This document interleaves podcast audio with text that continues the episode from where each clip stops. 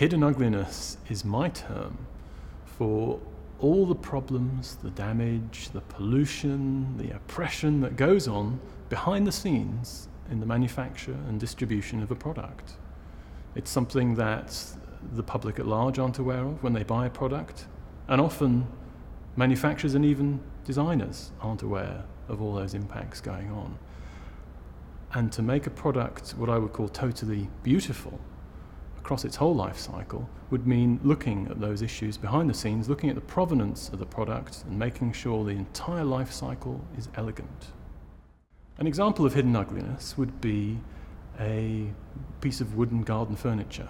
You can imagine yourself sitting by the pool, sipping a lemonade, but what's the story behind the chair that you're sitting on? The wood could have been illegally logged from a nature reserve somewhere in, in Southeast Asia. That wood would have been sent over the border and used to fund uh, the activities of a corrupt army.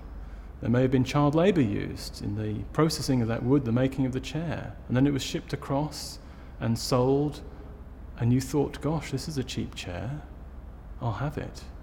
But did you know the full story and the whole of the hidden ugliness behind that chair?